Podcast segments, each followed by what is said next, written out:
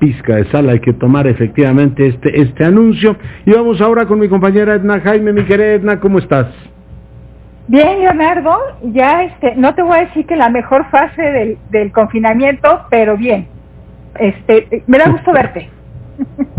A mí más a ti. Cuéntanos qué tema abordamos esta semana. Te ves rejuvenecida, Edna Jaime. ¿Tú crees? Gracias, Leonardo. Me levantas el ánimo. Oye, no creo. Lo que se ve no se juzga. O sea, te estamos viendo en cadena nacional. Cuéntanos. Leonardo, querido, hoy presentamos un, un documento en México Valúa. Es un documento, su nombre es Llamadas de Emergencia y Reportes Policiales alternativas para medir el fenómeno criminal. Y te voy a decir, Leonardo, este documento eh, eh, eh, de política pública, Policy Brief, tiene dos objetivos. Los dos son difíciles, pero vamos a empujar, vamos a empujarlos. El primero es que, pues, tenemos que desmontar este acuerdo que tenemos, Leonardo, de cómo medir la evolución del fenómeno criminal en este país. Hace algunos años decidimos que íbamos a sacrificar calidad por oportunidad y entonces empezamos a construir indicadores a partir de la información que se genera en las fiscalías y en las procuradurías. Eh, y equiparar carpetas de investigación abiertas con incidencia delictiva. Y la verdad, Leonardo, eso ha sido un error. Es una anomalía.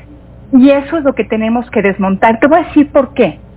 En el país, en el 2019, ocurrieron alrededor de 33 millones de delitos. De estos, solamente 10.6 fueron denunciados. No todas las denuncias derivaron en una carpeta de investigación, solamente el 6.8. Eso es lo que estamos midiendo, Leonardo.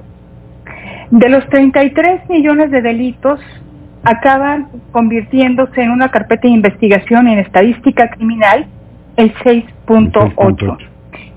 Entonces, eh, pues estamos siguiendo el fenómeno criminal viendo una pequeña porción del, del, del universo. No teníamos de otra, Leonardo. Hay que, pues, debemos reconocerlo.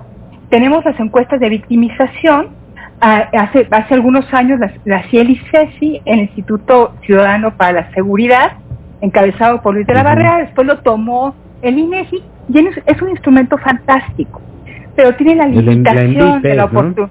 La ENVIPE tiene la limitación de la oportunidad, Leonardo.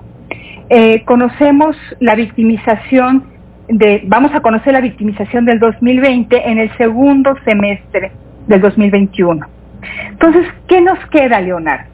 Y esa es la propuesta. Ese es, ese es el, como dice el dicho, el trapito, el remedio el trapito que estamos proponiendo. Eh, vámonos a las llamadas de emergencia, a los reportes policiales. Ahí hay mucha información.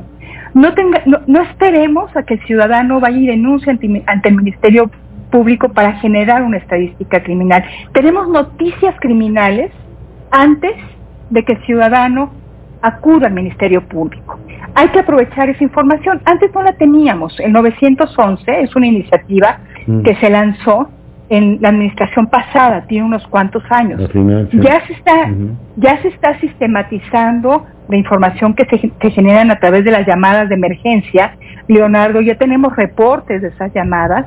Esas, esas llamadas generan un llamado a la policía que cuando acude al incidente que se reporta, genera un reporte policiaco, el famoso informe policial homologado.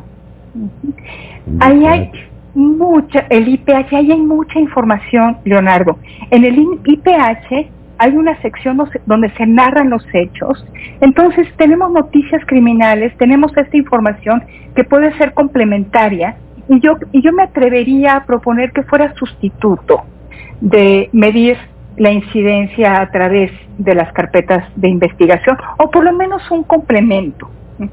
Nos falta, para llegar ahí, nosotros en este documento planteamos un mapa de ruta de lo que es necesario hacer para realmente convertir esto en una estadística criminal que nos acerque eh, mejor a la dimensión del fenómeno delictivo Pero esa es información que va a ser valiosa para ti y para mí, para quienes nos, nos escuchan, para los ciudadanos. Pero también va a ser bien importante para el trabajo de los policías, Leonardo. En el trabajo de los policías, el trabajo cotidiano, hay muchísima información que no se alcanza a convertir en inteligencia. Y que si se convirtiera en inteligencia serviría para la toma de decisiones operativa, eh, cotidiana de los policías. Te digo que estos informes son muy ricos en información. Necesitamos ¿eh? poder necesitamos poder clasificarlo, tener un catálogo para unificar eh, eh, cómo se clasifican. La idea de Plataforma México era usar todos esos informes, ¿no? Y poderlos usar en el momento para hacer detenciones, proceder o investigaciones policíacas. Pero pues mi querida Edna, me parece muy oportuno lo que plantean. Te mando un gran abrazo y te agradezco tu comentario. Igualmente, Leonardo, eh, nos vemos la próxima semana. Muchas gracias. Nos vemos aquí la semana próxima. Pausa, volvemos. En Chedragui estamos contigo. Este martes y miércoles. Tomates a la vez, 16.90 kilos. Y aguacate gas, 29.90 kilos. Vigencia 11 y 12 de agosto. Chedragui sí cuesta menos. www.grupoformula.com